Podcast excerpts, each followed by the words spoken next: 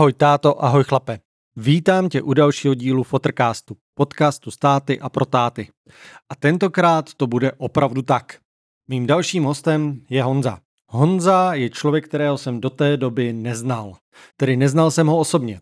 Znal jsem ho jenom z příspěvků, které přidával na mé stránce Tátů svět, kde komentuje moje příspěvky a memečka. A Honza je opravdu fanoušek, kterého si každý bloger nebo ten, kdo dělá sociální sítě, může jenom přát. Komentuje, lajkuje, sdílí, sdílí svoje osobní zkušenosti.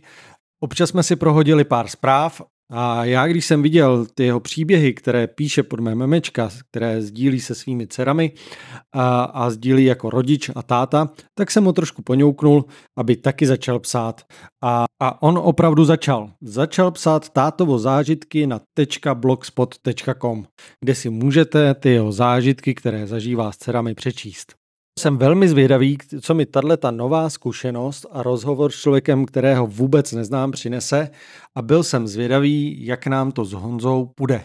Přišel velký černovlasý chlap s potetovanýma rukama a s hlasem jako med a ten rozhovor mě moc bavil a byl moc fajn a já jsem rád, že jsme ho udělali. Tady je, doufám, že si ho poslechneš, že tě bude bavit a třeba ty budeš dalším hostem Fotrcastu.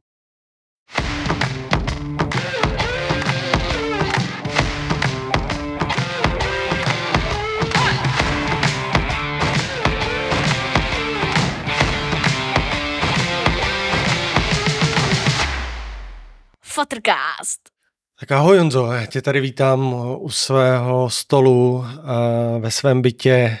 Ty si přijmul moji nabídku na natáčení dalšího dílu Fotrcastu. A já jsem rád, že se tomu tak stalo. Ty jsi věrným přispěvatelem pod mé příspěvky pod tátu svět, když tam hodím nějaké memečko nebo nějaký post, tak ty to velmi rád komentuješ a občas dílíš svoje zážitky eh, ze svých eh, rodinných patálí. Nedávno si začal taky psát svůj vlastní blog, což mi udělalo velkou radost, protože jsme se o tom nějakým způsobem psali a já jsem ti to i nějakým způsobem nabízel, aby si začal psát, takže mě to udělalo ohromnou, ohromnou radost, že jsi začal a doufám, že i tobě to dělá radost, že takhle můžeš občas psát. A já tě tady tímto vítám. Mm, a jenom abych uh, všem upřesnil, jaký Honza je. To je Honza je velký chlap. Černovlasej, černovousej, hnědookej, uh, opravdu vypadá jak bych ho, jak bych ho popsal? Jak když vám vyletí skřítek z krabičky, ale je dvacetinásobně větší, nebo tisícenásobně větší. Je to ohromný sympatiák, má velký potetovaný ruce a je to fanoušek hvězdných chválek, takže doufám, že si budeme rozumět. A já se na tenhle ten rozhovor strašně moc těším, protože to je první rozhovor, který budu dělat s člověkem, který ho vůbec eh, neznám. Vlastně to je naše první takhle osobní setkání. Mm-hmm. My jsme si tady teď asi předtím hodinu povídali a byl to za mě uh, moc pěkný uh, rozhovor a zážitek a si jen tak jako povídat uh, vlastně s člověkem, který ho vůbec vidíte poprvé a myslím, že si, že si jako rozumíme, že ten rozhovor bude moc fajn. Takže ahoj Honzo. Ahoj Dane. Ty máš na Facebooku přezdívku Tesla. Mm-hmm. Uh, proč Tesla? Eh, Tesla vzniklo to vlastně z dob dávných, eh, já nevím, asi 2.8, 2.9, kdy jsem dělal v OK, kdy ze začátku mi prodej nešel a vlastně můj vedoucí mi vymyslel zkratku Tesla, technicky slabý. Ale u mě se to pak vlastně přerojilo eh, v jednoho obrovského vynálezce a velkého myslitele a za mě to je Nikola Tesla. Takže nemá to nic podobného nebo příbuzného s elektrickými autama Tesla? Ne, ne, vůbec. Ne, Technicky slabý. to je vtipný. Dobře, tak díky za os- osvětlení. Ty pocházíš z Mostu. Ano. A říkal jsi mi, že tam vlastně, že tam žiješ dlouhodobě, vlastně od dětství. Mm-hmm. Mostě žít a vlastně tam prožít dětství, to musela být trošku divočina, ne? V té panelákové džungli. Divočina, když to vezmeš, tak vlastně ano, my jsme ten 80. ročník, takže za nás to ještě bylo žužo labůžo, divočina to byla, pořád to byly klukoviny, různé akce, hurá s kamarádama po baráku, mimo všechno, ale dalo se to, furt to bylo klidné město. Jo. A ty jsi prožil dětství v těch panelákách tam nebo někde v Přímo v těch panelákách, přímo v centru města. Přímo v centru města. Tak. A, takže ty si prožil devadesátky tam v panelákách, v centru jo. mostu. Mm-hmm. Um, čím to bylo specifický? Je to, bylo to něčím specifický pro tebe? Bylo, protože vlastně koncem 80. začátek 90. Eh, procházelo město strašně velkou změnou. Ať uh-huh. už ledově, tak i fyzickou. Eh, já si pamatuju ještě transparenty dob komunistů uh-huh. a zároveň vlastně změny, kdy přišla vlastně revoluce, že jo, stali jsme se samostatným Českém, tohleto. Začaly tady mizet určitý obchody, vyrůstaly nový, měnilo se to, eh, přetíralo se to všechno a vlastně za nás ta změna nás nutila se tomu přizpůsobovat. Uhum. A ty jsi eh, prožil to dětství mezi těma panelákama. A měl jsi tam nějakou partu? A... Nebo kam jste chodili tam ven? Jako, nebo přišel jsi mezi skejťáky, nebo byl jsi skinhead, nebo rocker, nebo punkáč, nebo ne, byli... nebo co, co, jaký partě? Fotbalista, nebo co jsi byl? Vůbec nic, byli jsme parta kamarádů z jednoho baráku eh, a de facto, jestli nás byla početná skupina, dejme tomu osmi, osmi dětí, ale tři se bavili tamhle s těma, tři se bavili tam s těma, dva se nebavili s nikým a tak dále, takže to bylo takový různorodý, různonáhodný prostě, zrovna jak se to, jak se to hodilo, zrovna jak to vyšlo. Uh-huh. A bavil jste se především s klukama nebo s holkama? S klukama. S klukama, takže to byla klukovská Čistě parta. klučičí, klučičí Čistě parta. klučičí parta. A když jste chodili ven, tak eh, jste chodili ven někam na hřiště, hrát fotbal, nebo jaká byla vaše zábava? Nebo jste zůstávali doma, hráli jste dračí doupě hry? Ne, nebo... vůbec.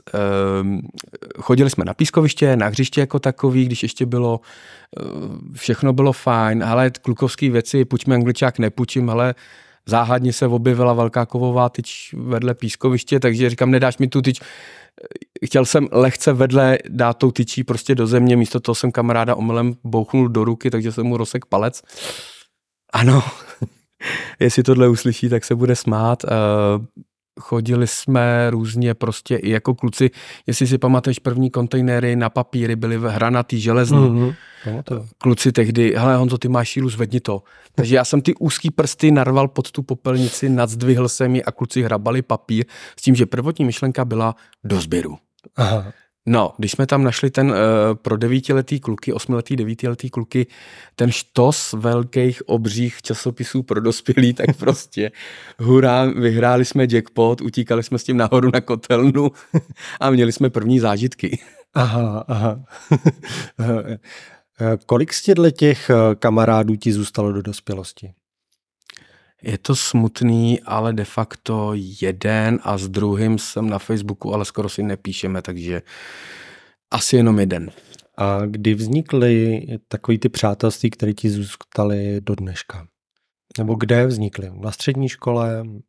Mm, Nebo tohle bude složitější, tohle je spíš asi období pozdější, protože ani na učňáku nebyli kamarádi jako takový a de facto první skutečná dlouhotrvající přátelství vznikaly až později. Později. Mm-hmm.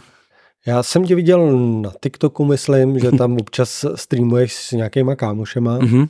A to je ta parta lidí, která... V současné době teď. V současné ano. době. A která tě obklukuje těch chlapů, se kterými se mm-hmm. kamarádíš.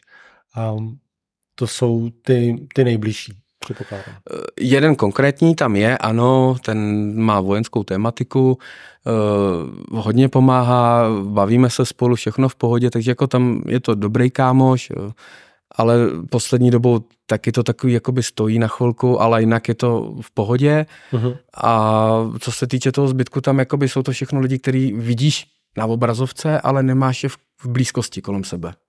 Takže se nevydáváte jako offline? Ne. ne. Především online. Především online. A čím myslíš, že to je?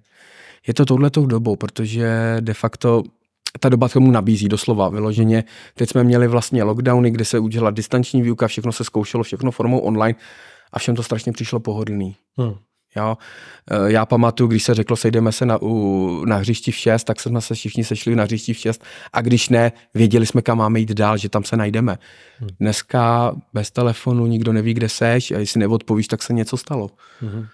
Že nechodíte na pivo nebo na kafe? Nebo... Ne. Takže jenom streamujete spolu. Jenom to- streamujeme. Rozumím. Ty jsi zmiňoval, že máš, vyst- že jsi chodil na učňák. Mhm. Um, co máš teda vystudováno za... Tak tě zklamu.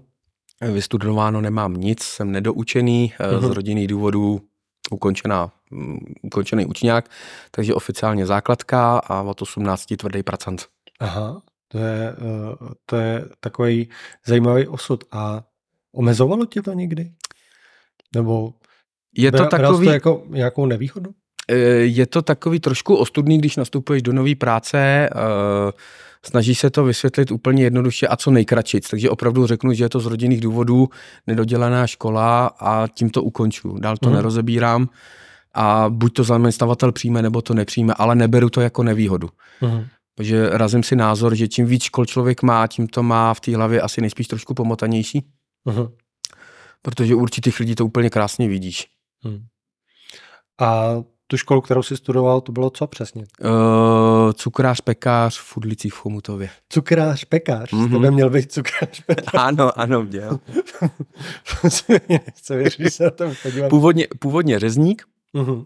ale to po, půl, po, půl roce, po půl roce jsem přešel na cukráře.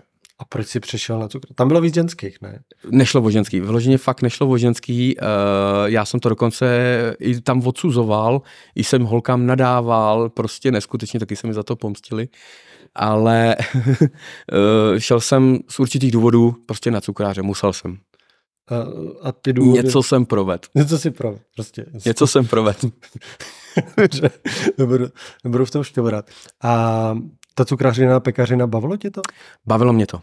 Měl jsem úžasného mistra, uh, pana Horu, uh, který se mě doslova do písmene ujal, uh, Mhm. protože já sál, protože říkal, že chlap se k cukrařině dostane jednou za sto let.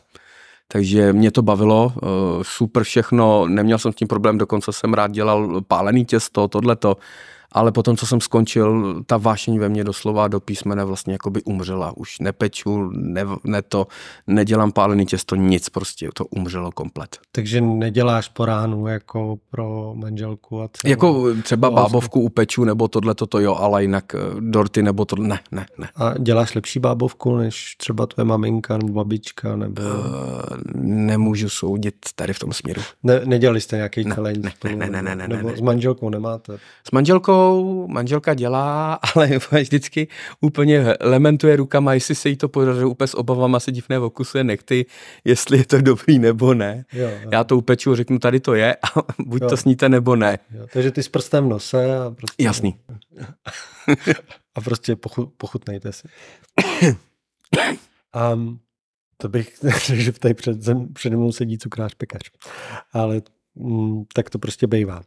A ty rodinný důvody, který jsi zmiňoval, a kvůli kterým jsi musel ukončit tu školu, je to něco, o čem se chceš bavit, nebo je to no go?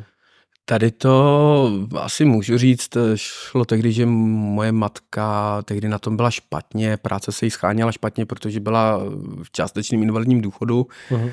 takže se snažila, jak mohla, s tím, že nejdřív docházely peníze na internát, pak na obědy a ve finále už chyběly peníze de facto na dojíždění do školy. Uh-huh. Takže jsem byl vlastně nucený u, vlastně ukončit to studium a no, omlouvám se a začít vlastně pracovat. Uh-huh. Takže se, post, se postavil na vlastní nohy, aby si mohl postarat o maminku. Mhm. Vodu nebo něco ještě? Ne, v pohodě. Jo. A to, že jsi se postavil vlastně na vlastní nohy takhle brzo v 18 letech a, a šel si jako svou vlastní cestou, mm, bylo to pro tebe jako nějak těžký? Měl jsi z toho strach, obavy, nebo to prostě si, si prostě bouchnul do stolu a... a... Uh, ne, já jsem měl ze začátku obavy, kde vůbec najít práci, tohleto všechno ve finále, tím, že jsem měl tu jakoby nedodělanou školu, tak jsem viděl, že naše škola má smlouvu s Japekem, kde brali učně, takže jsem se tam rovnou zeptal, vzali mě, a vlastně od tamtud se to už jenom postupně vlastně lifrovalo, od tamtud jsem přešel k bezpečnostní agentuře, od té jsem šel do fabriky, od fabriky jsem šel ve finále do Prahy dělat ostrahu a začal jsem vlastně pendlovat sem a tam.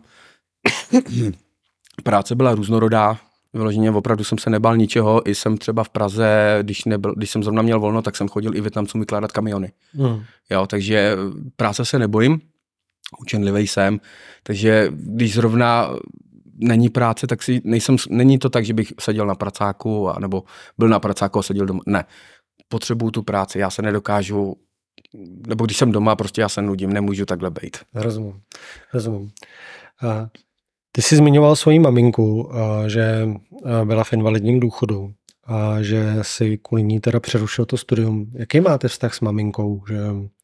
E, s matkou je ten vztah když to řeknu tak, jak to je, tak je prostě mrtvej. Tam už není. A ten důvod? To, jak se chovala, to, jak eh, fungovala, nebyl to ten správný vzor. Uh-huh. A to, že jsi ukončil to studium a šel si jakoby de facto vypomoc a živit a postavil se na vlastní nohy, to si bral jako povinnost? Bral jsem to jako povinnost, bral jsem to zároveň jako nutnost, ale tohle to fungovalo asi jenom pár let, než jsem pochopil, že ona přišla na to, že takhle mě může, eh, eh, když to řeknu svými slovy, vyždímat, využít a tak dále. Tam jsem udělal, když jsem pak dělal v Praze, tam jsem udělal stopku a už jsem nedal ani korunu. A lituješ toho, že si to... Ne. ne. A kdybys to nějak rozvedl, že tvoje máma není jako ten správný vzor, jak se to jako projevovalo, nebo čím to přesně bylo? No dané, uh, jestli to není pro tebe těžký o to bylo. Není to těžký, je to spíš takový, uh, řekl bych to takhle, uh, každý zažíváme určitý chvíle, který máme, jenom s tím rozdílem, že já jsem si svoje dětství uchoval jenom když jsem byl sám. Uh-huh. Jo, byl kamarád, který mě chtěl udělat radost, že viděl a zažil, že nějaká matka tamhle terorizovala v 11 večer dítě venku na ulici, kdy mi naskočila husí kůže, zbedl jsem a řekl jsem mu, no, ta ženská byla přivopila, ten eh, ještě někdo řval z balkónu, ať ho nechá, že ho může když tak zabít. A oznámil jsem mu, že to dítě jsem byl já. Takže eh, ne, vím, že přijeli tehdy policajti, skroutili ruku, flákli s ní o kapotu. Já vím, že jsem chtěl jenom k babičce a tím to pro mě haslo a dál se to celý takhle táhlo celou dobu. Proto říkám, finančně jsem jí pomáhal, dokud to šlo, ale pak už jsem udělal stopku. Uh-huh. A táta v tomhle tom hrál jakou roli? Žádnou. A to znamená, jako, že s váma nežil? Nebo... Nežil, naši se rozvedli, když mě bylo pět. Máma bojkotovala to, že mě nejdřív vidět nebude, pak teda nakonec volila, že můžu kdykoliv, kdy k němu budu, kdykoliv budu chtít po víkendu, tak můžu jít. Načež eh, táta tím, že je neslyšící a má taky částečný invalidní důchod a uh, už vlastně ani nepracuje, teďkon teda, tak uh, jsem za ním chodíval všechno, ale ta komunikace tím, že je neslyšící, uh-huh. vázla. Jo, pomáhala nám strašně babička, bydlel u ní všechno tohleto, ale táta je takový, který ti všechno odkejve, jo, ale je úplně někde jinde. Uh-huh. Takže dalo by se říct, že ty nemáš se svýma rodičema prakticky žádný vztah? Ne. A je něco, co by ti, co by si řekl, že ti něco pozitivního dali do života? No, to je docela záludná dané otázka, protože nad tím bych musel asi hodně dlouho přemýšlet. Uh-huh. Ale jestli mi něco dali do života, tak matka asi to, že co si sám neuděláš, to nemáš. Uh-huh. A že vždycky musí stát na svých vlastních. Uh-huh. A co se táty týče, tak tam to spíš bylo asi ze strany jeho maminky, jakoby babičky, která mě psychicky podporovala až do mých 18, kdy mi furt neustále tvrdila, že od 18 si můžu dělat, co chci. Jsem to tady správně pochopil, tak eh, pozitivní vzor u tebe v rodině byla babička? Dá se říct. Takže to dětství, který si asi jako měl nějaký pozitivní, tak tam bylo díky babičce? Mm-hmm. Byla to vždycky ona, kdo prostě přišel s tím, že takhle to je, takhle si máme pomáhat, takhle my, my bychom měli fungovat jako rodina a bohužel z naší takové rodiny bohužel fungujeme snad asi jenom dva lidi. A kdo to je? A ještě můj bratránek, který teda uh, byl moudřejší a už vzal nohy na ramena až do Karviní. Nevím, jestli to moudřejší, ale... Hm. A, a máš nějakou pozitivní vzpomínku na svou babičku? Nebo něco, co... Mám jich strašně, jsem jí neskonale vděčný, protože ona mě naučila, co je život, co je rodina a v jejich nejtěžších chvílích, a to mě mrzí, s tím jsem se ještě doteď nevyrovnal, když bylo nejhůř, ležela už tak, jak ležela, tak vlastně se slíbil, že přijdu druhý den, ale nepřišel jsem, protože jsem byl strašně utáhaný z lešení. Dal jsem přednost únavě před mhm. slibem a ten večer mi volali, že už není.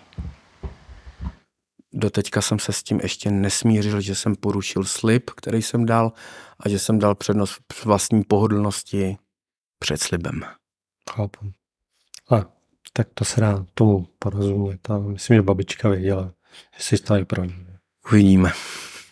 Um, takže ty ve svém životě v tuhle tu chvíli nemáš žádný uh, už prarodiče?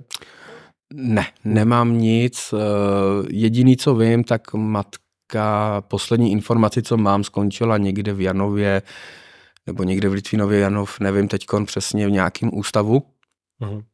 No, jediný, co vím, kontaktovat ji nechci, nebudu, nemám zájem a můj otec, jelikož je na tom finančně díky tomu důchodu špatně, takže bydlí u nás. Uh-huh. Takže se staráš o svého tatínka. Starám se o tátu. A jenom ještě poslední otázka k tvojí mámě. Pátral jsi někdy potom, je, proč měla takový důvod, nebo jaký byl důvod k tomu, proč se chová tak, jak se chová? Nebo jak se chovala? Ale dané těžko říct, eh, pátral jsem už jako malý kluk, eh, pátral jsem i v pubertě, ať už přes babičku nebo přes máminy příbuzný. Evidentně máma už byla taková snad od jak živa. Hmm. Jo, eh, pověsti a historky, které já neověřím, to je slovo proti slovu, mi ale ovšem teď dávají za pravdu, že to asi pravdy byly. Takže eh, říkám, co se matky týče, tak tam akorát opravdu jediný vzor je stůj si za svým a co si, co si neuděláš, to nemáš. Uh, tak to přeskočme, mm-hmm. už pojďme od toho. Uh, je moc hezký, že se staráš o svého tatínka. Uh, to, že neslyšící, mm, mm, on komunikuje nějakým způsobem bez znakový řeči? Znaková řeč, já ji teda umím strašně minimálně, protože matka mě k tomu nevedla a ty základní určitý znaky prostě zvládne každý, takže ty nějak umím. A co neumím říct znakem, to řeknu abecedou. Mm-hmm. Mm-hmm. Kolik je tátovi? Hergot, teď si mě dostal. tak přibližně. Hele, je 59. ročník, takže jestli, jestli počítám dobře, tak je tomu, tak je mu 64. Mm-hmm. Um, ty jsi řekl, že s tátou k sobě nemáte jako nějak blízko. Mm-mm a, a že mm, on tebe nějak nikdy nejevil zájem, ale a tím, že je neslyšící, mm, si jakoby spolu uh, nemáte možnost jako moc komunikovat, mm. že jo? takže asi na spousty věcí by se to možná rád zeptal. Určitě je hodně věcí, které bych chtěl vědět od něho přímo, uh-huh. ale tím, že vlastně eh, je takové, jaké je, promiň, Jde v pohodě. Chceš ještě napít? Já. V pohodě, dobrý. Uh, tak. S tím, že je takový, jaký je, tak prostě toho z něho už moc nedostanu a prostě asi je dobrý už to ani ne, nepátrat. A je něco, na co by se zo rád zeptal? Jestli je na mě pišnej. A myslíš, že je? no, těžko říct, Dané. A to myslím, že bys mohl, ne? Být na sebe nebo na něj? tak na sebe. Eh, to asi dlouhodobější práce. Já jsem na tátu pišnej v tom, že je to můj táta. Poslední dobou se ale to s ním jde z kopečka. Jak už teda mentálně, tak i zdravotně, takže je to takový na něm špatný. Ale myslím si, že jo, já jsem pišnej, že ho mám. a že to asi jako měnit nebudu. I když je teď takový, jaký je, tak pořád je to můj táta. A co tě vedlo k tomu, že hm, se o něj, jsi se, se o něj chtěl postarat? Bo nikdo jiný z naší rodiny to neudělá. Odkážou tě na to, že ty jsi jeho syn. Bohužel naše rodina taková je. A e, pořád je to můj táta. Ale on se o tebe nepostaral. Já bych ti mohl oponovat, že v určitý chvíli asi on tam nebyl, ne, když potřeboval. Nebyl, ale byl ve chvílích, kdy jsme si potřeboval racionální myšlení, tak tam byl. Jo? Jo, já jsem třeba udělal, vrátíme se k tomu řezníkovi, udělal jsem nějaký průšvih a byl to on. Byl to on, kdo přišel s tím, že sehnal tu danou částku, zaplatil to za mě, tohle to všechno a vlastně život šel dál. A nikdy mi to nevyčítal. Hmm. Když jsem dostal trojku schování v páté třídě, kdy jsem dostal od matky uh, neskutečným způsobem, tak prostě od něho jsem dostal jenom pohlavek, mrkl na mě a jenom mi ukázal, že je to dobrý. Hmm. Prostě on mi ukázal, že existuje lidský přístup. Takže jsou ty momenty, které prostě za to stojí s ním. Rozumím. Ty máš dvě děti, Mhm. máš dvě holky, jako já, což je super dělat. dělat holky to je jen tak. A máš starší dceru, Ano. jsem rozuměl, st- podobně stejně starou, jako mám já, Klárku. A tu máš teda s, eh, s jednou eh, maminkou a pak máš druhou dceru dvouletou. Mhm. tak? Dva máš s nynější manželkou. Ano. A mě by zajímalo, když jsi chtěl tu první dceru, bylo to plánovaný? No první dítě, bylo to plánovaný? Plánoval jsi to? Bylo to plánovaný, ale pak jsme ve finále od toho, jako by snad asi odpustili, že to řešit nebudeme, protože jsme se zrovna stěhovali, chtěli jsme udělat ještě jiné věci. Načež jsme zrovna zjistili, že asi nejspíš při tom stěhování eh, tehdy přítelkyně do toho zapadla. Takže jsme vlastně říkali, že během toho těhotenství vlastně odstěhovala půl bytu. Ale bylo to v pohodě, bylo to tak, takže bych řekl, že to bylo takový půl plánovaný. Uh-huh. A, a měl jsi nějaký touhu, že chceš kluka, nebo že chceš holku, nebo ti to bylo jedno? Holku. Holku. Holku, já už, když jsem byl před 20 lety mladík, tak vlastně uh, už jsem tak nějak tušil, že prostě, kdybych měl kluka, neříkám, že bych ho neměl rád, měl bych ho rád stejně, ale prostě chtěl jsem mít holčičku. Hmm. Prostě jsem chtěl mít takovou tu lásku, kterou budu bránit zuby nechty po zbytek života. Uh-huh.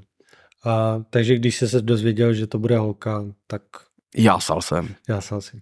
A když se, byl jsi u porodu? Uh, u první dcery jsem byl u porodu, uh, nebylo to úplně tak jednoduchý porod, ale zvládli se to, bylo to fajné s tím, že teda malá uh, bojovala statečně, co se týče té tý kojenecký nebo té novorozenecké žloutenky, nakonec teda po týdnu to zdala, takže ji tam osvěcovali, že jo, měla jako tu destičku, Hmm. mám i fotky, do dneska na ně rád koukám, protože dostala takový brýličky a síťku na hlavu a vypadala jak pilot. No má nějak pilot z dávných dob, co měl ještě takový ty velký brýle. Takže já říkám, že je to můj pilot. Hmm. Zvládla to statečně, já jsem s ní tehdy v létě seděl na tom v okně v porodnici, já jsem se tam potil, vařil jsem se, ale jenom prostě, aby ona měla to sluníčko, ten vitamin D a prostě já to pro tebe udělám, já jsem ten, kdo tě tady prostě bude držet za ruku celý život. A, takže moje otázka, kdy jsi uvědomil, že seš táta, kdy, kdy to přišlo? Uh, kdy to přišlo? Uh, tak přišlo to hned, jak jsem se dozvěděl, že, že je těhotná. Načež teda to bylo taky vtipnou formou podaný, ale když jsem to slyšel, byl jsem zrovna ponoční, že jsem táta. Eh, Nejenom, že mi to rozbouralo úplně celý uh, spací harmonogram, já jsem v té euforii nespal po té noční a šel jsem na další noční. A věř mi nebo ne, i po té noční jsem byl ještě druhý den pořád plný energie. Hmm. Jo, takže já jsem byl strašně nadšený, uh, když jsem se pak dozvěděl i, že je to teda holčička, o to dvakrát větší radost. Uh, museli jsme akorát na genet, protože z mojí strany tam trošku jakoby ty určitý choroby byly, takže genet, zjišťování tohleto, tamto, ale všechno by bylo úplně v pohodě, takže hele, je to zdravá, chytrá holka, občas jako každý dítě, uh, na zadek občas, ale jinak super. druhá dcera, tam si u porodu byl teda nebo nebyl? Bohužel eh, ano i ne, protože bylo to v době covidový, uh-huh. Takže eh, to bylo trošku složitější. Eh, Tenhle porod byl ještě horší než ten první, protože přítelkyně rodila 26 hodin, Uh-huh. měla to komplikovaný a nakonec, když už byla vlastně na té koze, tak ve finále zjistili, že bude muset eh, ve finále na císařák. Eh, Nakonec všechno v pořádku, ten stres toho tatínka, kdy nemůžeš nic dělat a vlastně ty nejbližší, který máš, nevíš o nich nic a to pětiminutový hrobový ticho je naprosto nesnesitelný, je věčný, je, je to jsou muka. Ale nakonec lehkej pláč jsem zaslechl, tak mě rychle pozvali dovnitř s tím, že se nemám bát, že si vzala trošku uspávačky od maminky, tak jsem si ji podepsal, Načež teda uh, jméno, už tehdy se divili, co jsme vybrali, ale, ale v kalendáři je, všude je, takže nemám s tím problém. A uh, opravdu už na, už na tom stole jsem viděl, že má nos po mamince. takže jsem řekl, že je celá máma. A co jste vybrali za jméno? Teď? Uh, první se jmenuje Tereska, uh, tam takovýhle divný jména neprošly, ale u téhle druhý uh, jsme vybrali Zoe. Zoe. A tak to je normální klasický jméno, ne? Já si taky myslím, jako v kalendáři je oficiálně uznaný, takže jako jenom dneska se ještě furt setkáváme, ať už jsou to třeba jesličky, nebo to, doktoři, když někam přijdeme, Ježíš, to je zvláštní jméno. A vždycky první věc, co dělám, je, ale je v kalendáři. Takže asi tak. Já myslím, že jste vybrali hezký jméno. Ne? Určitě. Jako hezky se to vyslovuje, takový, takový melodický, takový zpěvený. Takže paráda. Um, když se ti narodí dítě, tak prostě ta máma ho nevyprdne s žádným návodem, prostě nikde to nic, nikde nedostaneš žádnou prostě na to radu, jak to máš dělat. Mm-hmm. A věděl jsi od první chvíle, jako jak se chovat jako táta nebo jako rodič, nebo jsi si zjišťoval ty informace, nebo si spolehal na své rodiče, asi ne, nebo na babičku. Nebo na někoho blízkého ve svém okolí, kdo ti poradí v tomhle ohledu? Tak, eh, tady ti řeknu, že od každého trošku. Eh, jsem člověk, který se nebojí se zeptat, ale jsem taky člověk, který eh, bude hledat na vlastní pěst a bude se snažit. Tím, že hlavně já jsem už od těch 20 let, co jsem třeba žil v Praze, tak jsem měl možnost se starat o malé děti, u známých a takhle, takže nebyl v tom pro mě problém. Co se týče přebalování, tohle to jediný, z čeho jsem měl strach, je, že eh, jak jsi mě popsal, jsem chlap jako hora. A já se opravdu tak malý křehký tělíčko bojím s ním cokoliv dělat. Takže opravdu já jsem radil, já jsem dělal všechno pro to, aby to tak nějak fungovalo, ale základní pohyby s dítětem a tohle to jsem nechal na matce. Takže jsi nepřebaloval. Přebaloval jsem až později. Uh-huh. Jo, protože já jsem se opravdu bál, že bych svýma prackama, svojí silou něco, protože znáš děti, ty, co ty malí se stekají, napruží se, tohleto já zaberu nebo něco a Ježíš nedej bože, ne, tohle bych si v životě neodpustil. Takže jsem bral v potaz to, že já, já jsem kus chlapa, mám nějakou konskou bejčí sílu, nechal jsem to na ní a až v nějakých třech, čtyřech měsících už jsem šel teprve na věc.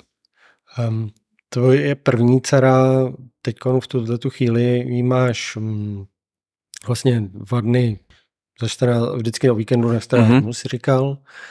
Um, a máte to nějakým způsobem soudně uznaný. Ano.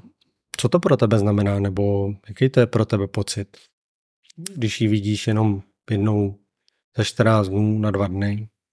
Uh, jsem rád, že ji mám. A přijde mi to trošku nefér, že je to jenom jednou za 14 dní na víkend, ale tak stanovil soud, neboť to nechal na dohodu. Zatím taková dohoda je a platí s tím, že uh, jsem rád, že tam je a já nevím, na tohle se teď docela, neříkám blbě odpovídá, ale je to takový, že prostě jsem rád, že tam je, ale zároveň to chování, který teď momentálně má, je prostě takový nepřístupný pro mě, no. A čím myslíš, že to je? Čím myslím, že to je, tak uh, asi bych to viděl tak, že bych byl radši, kdyby u nás byla na střídavou péči nebo něco takového, ale jelikož vlastně eh, s maminkou Teresky se na tomhle momentálně nějak dohodnout nedá, dohodou, uh-huh. takže zatím to nechávám tak, jak to je a snažím se ty, aspoň ty dva dny, no za 14 dní prostě nějak plně vykompenzovat. A jakým způsobem to vykompenzováváte? Nebo se snažíš to vykompenzovat? D- vykompenzovat, tak uh, krom toho, že teda u mě má úlevu od domácích úkolů, snažím se teda, pokud nedostaneme uh, jasný instrukce od maminky, tak uh, opravdu u mě má takový ten veget, doslova, kdy si teda může jakoby dělat, co chce, může si malovat, může si hrát, má tam spoustu hraček, může si kreslit, může i na ten tablet může poslouchat písničky, kde ji nikdo nebude rušit, prostě si sedne v klidu na gauč a může poslouchat. Vezme si sluchátka a je ve svém světě. A co děláte společně o tom víkendu třeba? Společně, tak přiznám se, že teď to trošku haprovalo, co se týče těch náštěv, ale jinak jsem se snažili hrát člověče, nezlob se, karty, tohleto, po případě uh, jsme chodili ven, ale to říkám, teď to stagnovalo, takže teď se to budeme snažit všechno zase dohánět. Rozumím. rozumím. Um, s tou malou uh, a, a velkou uh, vnímáš to, že uh, si dostal jakoby druhou šanci s tou malou? Snažíš jo. se to dělat jinak? Určitě se to snažím dělat jinak. Přiznám se, že jako táta jsem u první dcery tak trošku selhal a to pracovně, protože jsem dojížděl do práce 100 kilometrů. Uh-huh. Takže jsem odjížděl brzo ráno, vracel jsem se opravdu pozdě večer a mojí jedinou poslední činností bylo, já se najím vykoupu, nakrmí se dítě a půjdu jí uspat. Co se týče víkendů, tak, eh, který byly volný, tak se jsme se snažili nějak fungovat, ale většinou to bylo pak na bázi, že už třeba uh, maminka tehdy něco naplánovala, zatímco já už byl opravdu po tom týdnu tak utáhne, že jsem opravdu seděl doma jako pecka a vyloženě uh, snažil jsem se odreagovat sám, prostě v klidu a takhle. Na Češ jsem pochopil, že vlastně tam byla obrovská chyba, takže snažil jsem se to pak všechno kompenzovat. Eh, na Češ teda u té druhý už vím, že věci se budou dělat úplně jinak. Mm. Ty jsi našel v druhé ženě, co jsi mi povídal, ten kousek, který ti nějakým způsobem chyběl mm. do té skládačky. A i co jsem vyrozuměl, tak si svou ženu natchnul pro hvězdné války. Což považuji za obrovský pro mě vlastně jako snad i nemožný úkol a to by se to povedlo. a um, já jsem takovou ženu jako ve svém životě já ji vlastně stále hledám. a ty jsi, ty, ty jsi ní normálně našel, ještě jsi si ji vychoval, takže jako, tady jako vel, velká poklona, klobouček. Děkuji.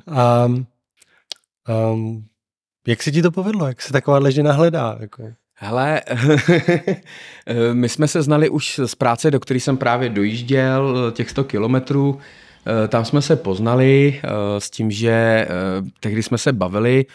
Už tehdy vlastně s maminkou Teresky už to bylo doma takový prostě nehnutý, ale nejsem ten typ člověka, který by řekl, teď budu vyměnit 20 za, za 80. Jo? Takže držím zuby nechty, eh, dal jsem slib i u porodu, že takhle to tak bude, nakonec se to změnilo úplně jinak. Ale s, s nynější manželkou jsme se poznali v práci, eh, bavili jsme se, notovali jsme si, eh, de facto jiný by člověk, kdyby u nás stála sledoval nás, tak by řekl, že snad už i něco mezi náma zaiskřilo. Načež teda bych přiznal, že asi ano, ale oba dva jsme věděli, že takhle to být nemůže. Takže my jsme vlastně ve finále stáli vedle sebe, pracovali jsme, bavili jsme se s randičky, všechno. Eh, firmu pak rozpustili, každý jsme šli svojí cestou. No a asi o dva roky později, cca, jsme se dali na Facebooku do povídání. Ve finále jsme zjistili, že má taky PlayStation, takže jsme začali hrát spolu hry. No a nakonec vlastně jsme se došli k závěru, že bychom se mohli k sobě sestěhovat. Takže na Blinda vlastně doslanýho zkusíme to, proč ne, při nejhorším se odstěhu zpátky do mostu. A musím uznat, byla to ta nejlepší volba mýho života. Že mi chci říct, že vás dohromady dal PlayStation Connect. Jako. Jo. Respektive já to upřesním, byl to Warframe.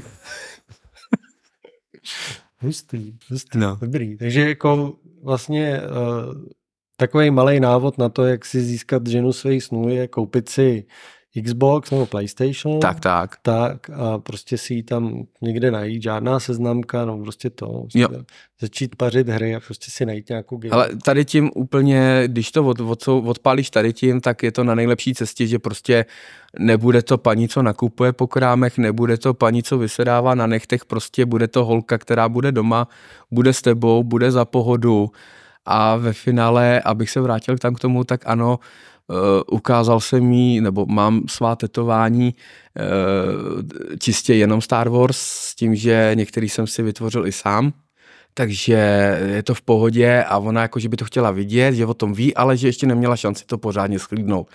Takže ty, co znají tady ten film, ví, že to je maraton hodina dlouhý běh, kdy jeden film má dvě, dvě a půl hodiny, takže je ti jasný, že celý víkend jsme strávili v- na gauči přišpendlený brambůrky, kola, všechno a prostě jeli jsme.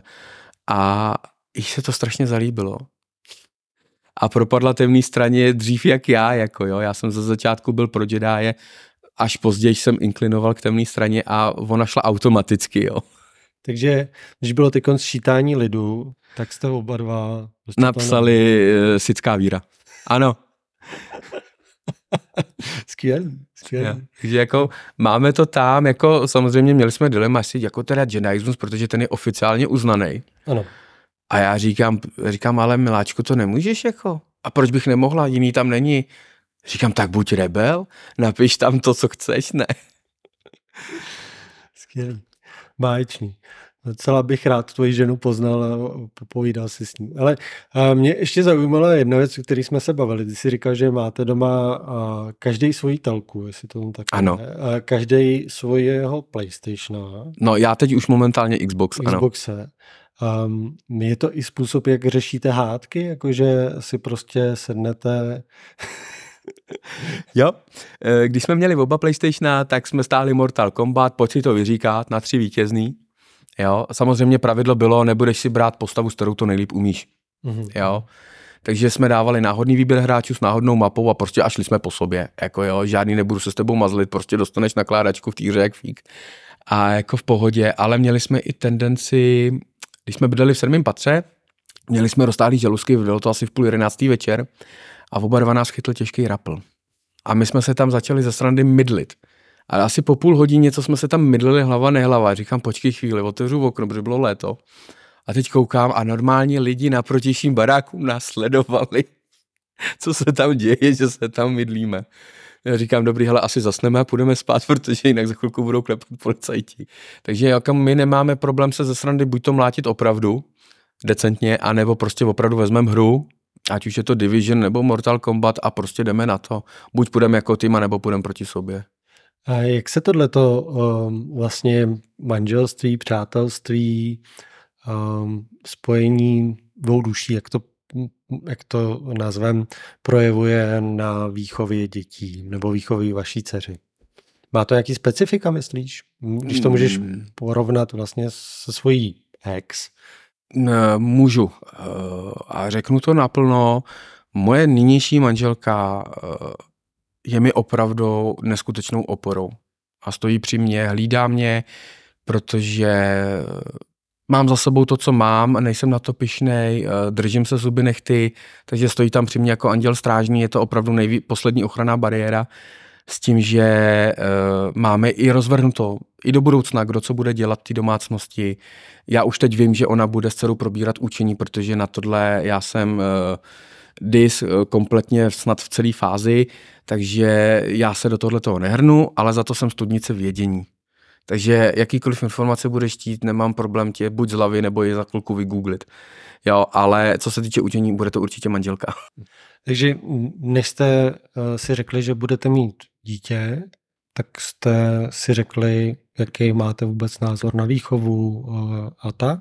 Eh? Tady to bylo takový docela, eh, šlo nám to přímo na ruku, tím, že já mám vlastně už tu starší dceru, tak vlastně jsem přítelkyni postavil do role náhradní matky, jakoby, že jo, Mhm. protože vlastně, že jo, bude jakoby nová přítelkyně, no, nová jakoby nevlastní maminka, takže vlastně jsem jí postavil do role, kdy se budeš muset začít chovat jako matka. Načež teda ona chudák koukala, ale vzala to bojácně, hele, opravdu lepšího superhrdinu jsem neviděl. na to, že má 1,59 m, já to musím zdůraznit, a půl, jinak by mě zabila, až to uslyší, tak uh, vzala to opravdu bojácně do ruky, postavila se tomu čelem, přivítala moji starší dceru opravdu s otevřenou náručí, Uh, Teresce se to neskutečně líbilo, opravdu se jí moje manželka zamlouvala a říkám, mm, po tom, co jsme se rozhodli, že vlastně dítě chceme a plánovali jsme ho, tak vlastně už to všechno bylo pomalu připravené. Už vlastně jsme věděli, co, jak, kdo bude dělat, kdo se v čem bude angažovat a tak dále. Takže tady už to bylo opravdu jenom se skládat to k sobě, aby to dal kompletní obraz. A řešil jsi nějak to, že budeš připravovat i svoji starší dceru na to, že bude mít nevlastní sestru? Nebo si ji prostě do toho hodil? Tak, eh, tady jsem ji asi připravovat ani nemusel, protože vlastně eh, moje ex, eh, neříkám, že mě předběhla, prostě měla další dvě děti s novým přítelem, Načež teda, jako říkám, v pohodě OK, máš Teresko sourozence, když jsme zjistili, že i my už čekáme, tak jsem jenom vlastně oznámil, že bude mít další nevlastního bratříčka nebo sestřičku, takže jako koukala na mě a pak říkala, Ježíš Maria, kolik já budu schánět dárku. Já říkám, no to už nechám na tobě. a jaký mají vztah, sestřičky? No tak malí jsou dva a půl, tak když přijde Tereza k nám, eh, tak je to úplný hurá, halo, jsem tady, takže jako hotovo. Tereza je takovej, já se přiznám, já se v těch věcech pořádně doteďka nevyznám, takže ona je taková, že prostě ahoj, pohladí všechno, chvilku s ní hraje, ale pak zaleze na gauč a buď sleduje pohádky, které tam zrovna běží, kterých si ani mala nevšímá, anebo jsou tam písničky a prostě a e, sedí tam a jako tvrdý i sloup, když jí okříknem teda, nebo napomenem, že by si měla hrát s malou, že přece jenom přišla sem, jo, máš tady sestřičku, tohleto, tak je to takový, že jako jo a ne, no, těžko říct. A myslíš, že to je... Mm, a jak má starý sourozence doma? Uh, nejsou od sebe, co se týče od naší dcery, tak nejsou o moc starší. Uh-huh. Řekl bych, že jsou tak nějak plus minus na stejno. Možná jedno je o rok starší. Myslíš, že se to zlepší do budoucna? Já si myslím, že určitě jo. Tereza uh, je to moje dcera a to, co já vidím, ona se z toho voklepe a jestli, jestli je po mně, tak ona všechno opravdu pochopí až postupem času. Takže ona eh, jakoby až s odstupem vlastně přijde na to, jakoby kde byla pravda, proč se takovéhle věci děly a vlastně postupem bude přijímat a vlastně bude si u, u, utvařovat vlastní myšlenky a svůj svět. Rozumím. Ty máš hodně tetování po rukou, nevím ještě, jestli někde po těle, na ramenou mi ukazuješ. Já jsem jako fanoušek tetování, když žádný nemám, ale já jsem pořád nezjistil a nenašel sobě tu odvahu uh, si nějaký udělat. Hlavně pořád si říkám, že to musí mít pro mě nějaký jako význam a smysl. Mm-hmm. Když jsem se o tom bavil s jednou slečnou, která byla potetovaná od hlavy až k patě, tak mi řekla, že se nikdy potetovat nenechám, když mám tomu, tomu takovýhle přístup. Uh, a vždycky, když potkám někoho s tetováním, tak se o tom s ním rád jako chci bavit. Nebo chci mm-hmm, tu, tu tendenci se s ním bavit. Jaký on má uh, k tomu přístup a proč on se nechává tetovat? Ty máš jako tady nějaký... Tak, abych tě, abych tě upravil, tak na rameni, na rameni mám znak Imperia. Mm-hmm, skvělý. uh, na předloktí mám vytetovaný sický kodex. Uh, když bych to schrnul, není to proto, že bych chtěl být zlej ale mě to připomíná, že svět kolem mě je zlej a já na tohle musím být připravený. Uh-huh. To je to, proč vlastně eh, jakoby k té temné straně inklinu, protože v dnešní době, a jestli se to někomu nelíbí, tak nevím, ale dnešní doba už je taková, prostě na tohle musíš být připravený. Nikdo není milej, nikdo ti jen tak hned z fleku nepomůže, to už musí být opravdu zázrak. Uh-huh. Takže z tohohle důvodu mám sický kodex u sebe, a de facto to poslední mám přímo na hřbetě ruky, dohromady to dává nápis Imperial, kde je v celku, pak je vlastně sponec posledních epizod, kdy je ta hvězda rozbořená, nikdy ne- nezapomenu a nikdy neodpustím. Což vlastně já bych to přirovnal k tomu, že vlastně nikdy nezapomenu na to, co bylo a nikdy neodpustím za to, co jsem prožil. Takhle bych to viděl já. A preferuju to formou toho, co mám nejradši. Super, skvělý. Hmm. A Bereš to taky jako nějaký význam svý mužnosti nebo mužské síly, nebo to je jenom to, o čem jsi mluvil? Ne, jenom to, o čem jsem mluvil. Jenom to, o čem jsi mluvil. A takže to nemá nic ani společného s tím, jako že jsi potetovaný, takže ženský na to třeba letějí. Ne, určitě ne. Nedělal jsem si tetování, aby na to letěli ženský. Bylo to tetování, protože jsem ho prostě chtěl a protože uh, jsem to považoval za část, za část svého já. Prostě dát najevo, dát na sebe něco, za, co, si- za čím si stojím. A prostě tak to je. A máš ještě něco, co by si chtěl nechat vytetovat? Bude, přibudou. Už mám vzory, budou to na druhou stranu předloktí vlastně jakoby budou dva světelný meče, eh, na každém jakoby předloktí jeden a ono oba dva budou červený a eh, přemýšlím, zda to skombinuju a tady už to bude spíš pro okrasu, než pro to, aby to vyjadřovalo něco, co chci já a to bude z jednoho anime. Um, ty jako chlap Mhm. v dnešním, v dnešním světě vnímáš, že chybí tady mužský vzory? Nebo vnímal jsi i to, že ti chyběly třeba při tom, když jsi dospíval mužský vzory? Mm, tak já bych asi řekl, že ne. Mně to asi úplně nechybělo. Uh-huh. Já jsem si ve finále uh, razil s, díky babičce svoje vlastní myšlení, svůj vlastní život a styl. Uh, proto asi možná jsem neměl žádný skoro kamarády a tohleto, to, co se rozpadlo u baráku, se rozpadlo a de facto stal se ze mě takový ten, co projde kolem a buď jsme, jak se říká, buď máš kamarády na teď, na nějakou chvíli, anebo na pořád. Uh-huh. Jo, Uh, většinou mám asi kamarády na chvíli nebo na delší dobu, ale na pořád uh, jsem ještě asi nemůžu říct, jestli nikdo je nebo ne. Uh-huh. Takže mužský vzor za mládí ne a teď uh, říkám, že by byl potřeba jak fík. Takže nevnímáš to, že by tady byl nějaký mužský vzor nebo archetyp, který bys mohl teď konfleku říct, že by Ne. nemohl.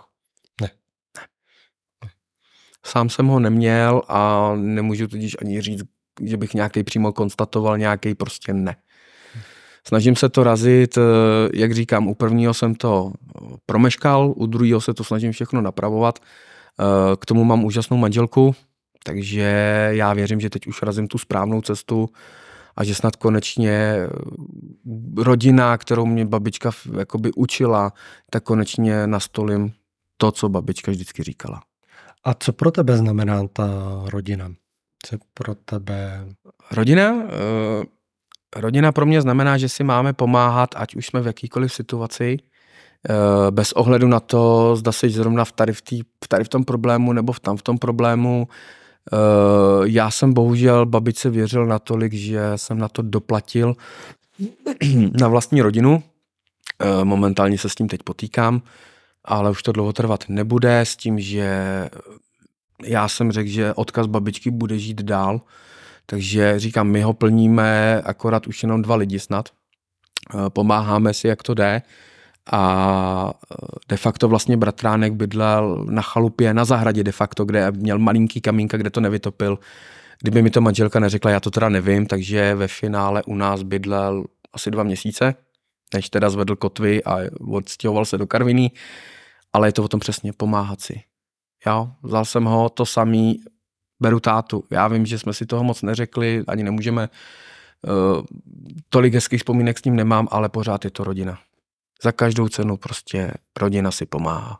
Ty s manželkou uh, máte ty toho prcka. Myslím, že to je strašně jako náročný, eh, když je jeden. A jak si vzájemně pomáháte, nebo jak vzájemně řešíte tu rodinnou logist- logistiku? Ty si to popisoval nějak v tom blogu a, a měl jsem z toho pocit, že uh, hodně rolí zastaneš i ty a že si hm, hodně, hodně jako pomáháte, že tam máte nějakou vnitřní domluvu, uh, jakým způsobem ta vaše domácnost funguje. Mohl bys to nějak detailněji popsat? Tak, můžu, já se razím hesla, uh, nebo takhle, já jsem si jedno moto, který jsem viděl na netu, jsem si vzal za vlastní a toho se držím a musím říct, že asi lepší plán bych nenašel. Uh, žiju tam, jim tam, bydlím tam. Takže proč bych já neměl uklízet, neměl bych pomáhat, neměl bych dělat jiné věci. Jo, od toho tam jsem. Žiju tam, bydlím tam, prostě všechno. Takže ano, eh, v tom blogu jsem psal, já když ráno stávám, eh, chápu manželku, že je utáhaná, protože dělá tu práci i nadále, kterou já už teda nedělám těch 100 kilometrů od domova, takže já ji plně chápu, takže já ráno stávám, když můžu, uklidím linku, po případě sundám prádlo, dám rychle prát, když mám volno, tohle to prostě funguje na bázi. Z druhé strany, tam mě za to přiškrtí, uh, já když uklízím, tak mám uklizeno do hodiny. Zatímco moje manželka, když uklízí, tak uh, ona jde dělat jednu věc, vzpomene si na druhou, začne dělat třetí, ale už těm prvním dvou se nevrátí. Takže je, je to tak, že já prostě se snažím zastat uh, co nejvíc té práce, aby opravdu ona nebyl, když je tak utáhna, tak aby prostě byl doma klid a pohoda. Ona ví, že já jsem na tohle pedant, to mě asi nejspíš naučila matka, takže já jsem na to opravdu háklivý, nemám to rád, když někde leží prádlo nebo tohleto, já vím, že ji za to cepuju, ale už se tomu jenom smějeme. Takže jako snažím se, prostě je to společná domácnost. A co dělá tvoje žena? Moje žena pracuje v Amazonu, zaskladňuje položky, takže jako vyloženě opravdu oči na štopkách, jezdí z uličky do uličky, musí hledat volná místa, kam to zaskladnit. Takže jako v pět, v pět ráno jede autobus, v sedm večer je zpátky doma, někdy ve tři čtvrtě, jak to vychází zrovna s panem řidičem. Takže jako já ji plně chápu. Na druhou stranu já jsem opravdu rád, když přijde ona domů. Eh, v tom blogu to je i popsaný. Já už jsem opravdu utáhaný, vyčerpaný a ona to, ona to chápe a ona ještě tu energii má. Přece jenom ona po té šichtě si ještě v tom autobuse hodinu a půl posedí. Takže ona sedne, pomůže mi s tím a já opravdu na chvilku můžu zpomalit. A co děláš ty přesně? Eh, já dělám ve skladu, kde se vyrábí konstrukce pro autosedačky, eh, s tím, že já jezdím do svařovny, ze svařovny k sobě, musím si pro papíry, zase zpátky k sobě, musím to vydat a tak dále, takže já denně nalítám cca 30 km, to už jsem si naměřil. A jako pak ještě procedu do jesliček během všedního dne, takže jako, jako za ten den mám toho opravdu dost, ale snažím se, furt funguju. Um, jsi zmiňoval, že i že mm, manželka dělá v Amazonu, mm-hmm. jsi tam taky dělal? Dělal, tam jsme se právě poznali. A v tom Amazonu funguje nějaká robotizace už? E, robotizace funguje teď v té nové pobočce, která se otevřela tady v Jirkově, ale tam se snad mají prej údajně dělat strička. To ti neřeknu, já to nevím. A teď se otevřela ještě jedno distribuční centrum pro někde u Brna, takže manželka se bojí, že asi možná, protože jim končí pronájem té haly v Praze, takže ona se bojí, že asi přijde o místo, takže pomalinko a jistě už uh, začíná hledat něco poblíž. Mm.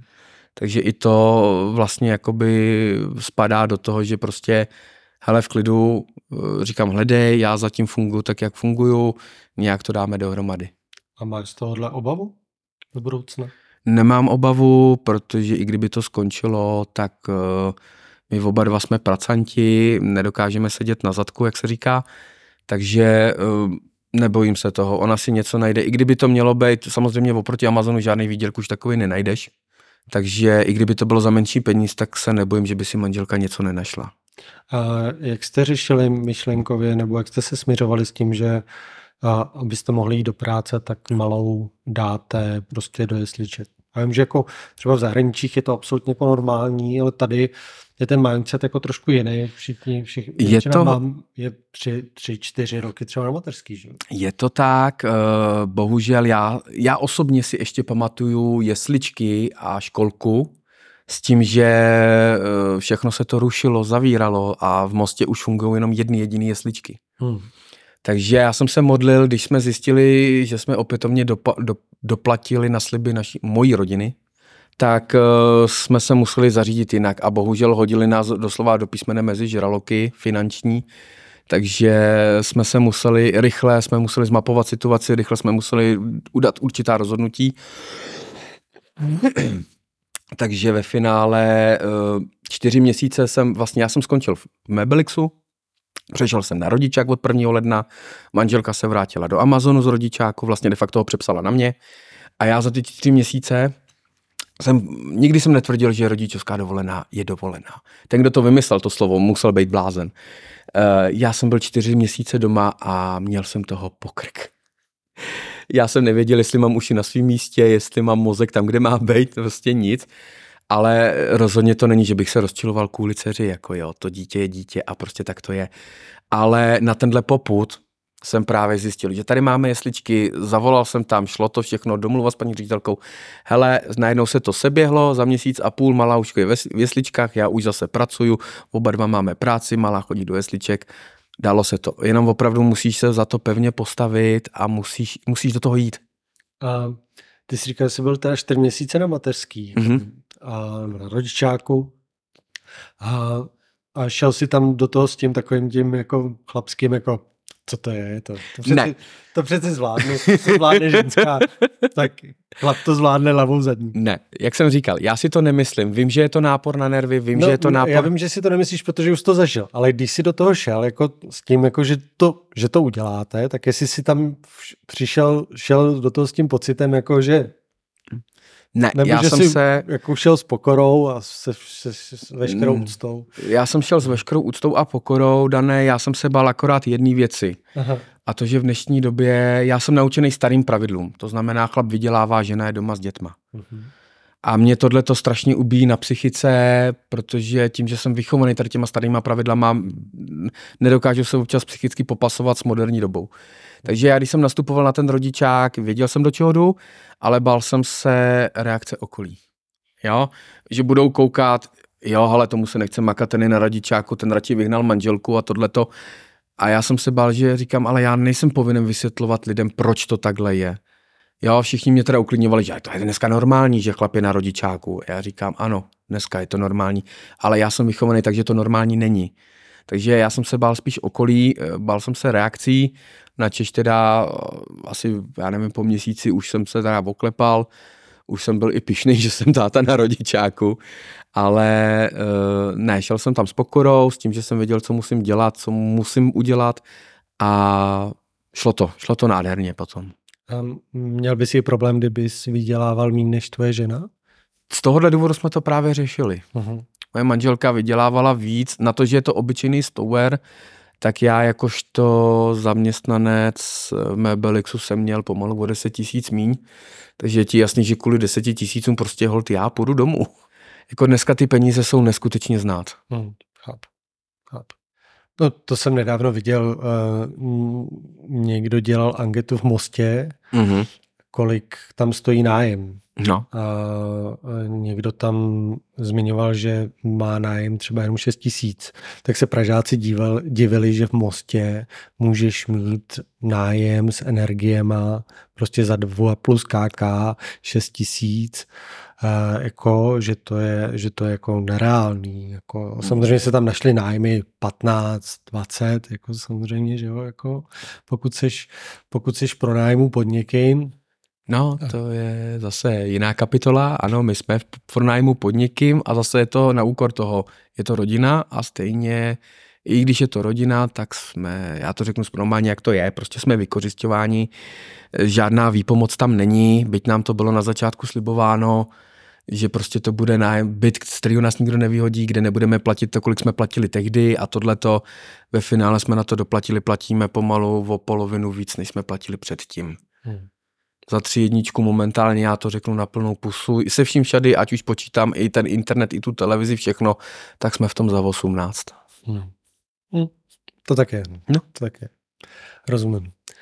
Um, jak je důležitý pro vás, a nevím, jestli tu, ten benefit máte, myslím si, že je důležitý pro mladou rodinu nebo pro eh, jakoukoliv rodinu, která má děti, aby někdo s tím prckem občas pomohl, vzal ho občas ven, občas uh, uh, ho vzal prostě na přespávačku někam ty dvouletý malý holčičky, to asi ještě není tak, jako i když uh, některé ty dvouletý děti umějí s babičkama fungovat opravdu skvěle. Máte někoho takového, kdo vám jako občas uleví, abyste vy dva spolu mohli fungovat a lehnout si na ten gauč a pustit si uh, nějakou tu epizodu 1 až 9? Hele, eh, přiznám se, nemáme.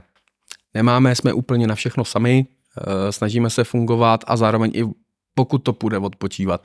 Proto říkám, pro nás je relax, eh, když malou večer uspíme, sedneme si k tomu, k těm konzolím a prostě každý si buď vyhrajeme něco, každý svý, anebo jedeme společně. Je to jediný způsob relaxu, kdy můžeme být spolu prostě v klidu, anebo se koukneme něco na YouTubeku, nebo nějaký filmeček, ale opravdu můžeme jenom večer a fakt jenom jeden film, jednu sérii něčeho, nebo dva, tři díly, protože ty musíš brzo spát, protože jdeš brzo do práce, protože musíš takhle. Takže ne, rádi bychom, ale nemáme. Jsme na to úplně kompletně sami. Mm. Další věc, která by mě zajímala, a už vlastně budeme končit Mm-hmm. pomalu. Um, jestli jste se bavili i o tom, jestli je tady do budoucna nějaká otázka dalšího potomka, když to takhle máte vlastně. tak, uh, momentálně uh, já jsem já jsem nedávno tvrdil, že už ne, že už mi táhne de facto za rok 40 a já už se na to pomalu necítím. Už u tady té naší malé princezny už se cítím hodně vyčerpaný, jak psychicky, tak hlavně fyzicky. Uh, ale zpěvážně spíš psychicky, protože mě už to opravdu hodně utahává tohleto. Nakonec uh, jsem přišel sám od sebe s tím, že ještě druhý bychom chtěli.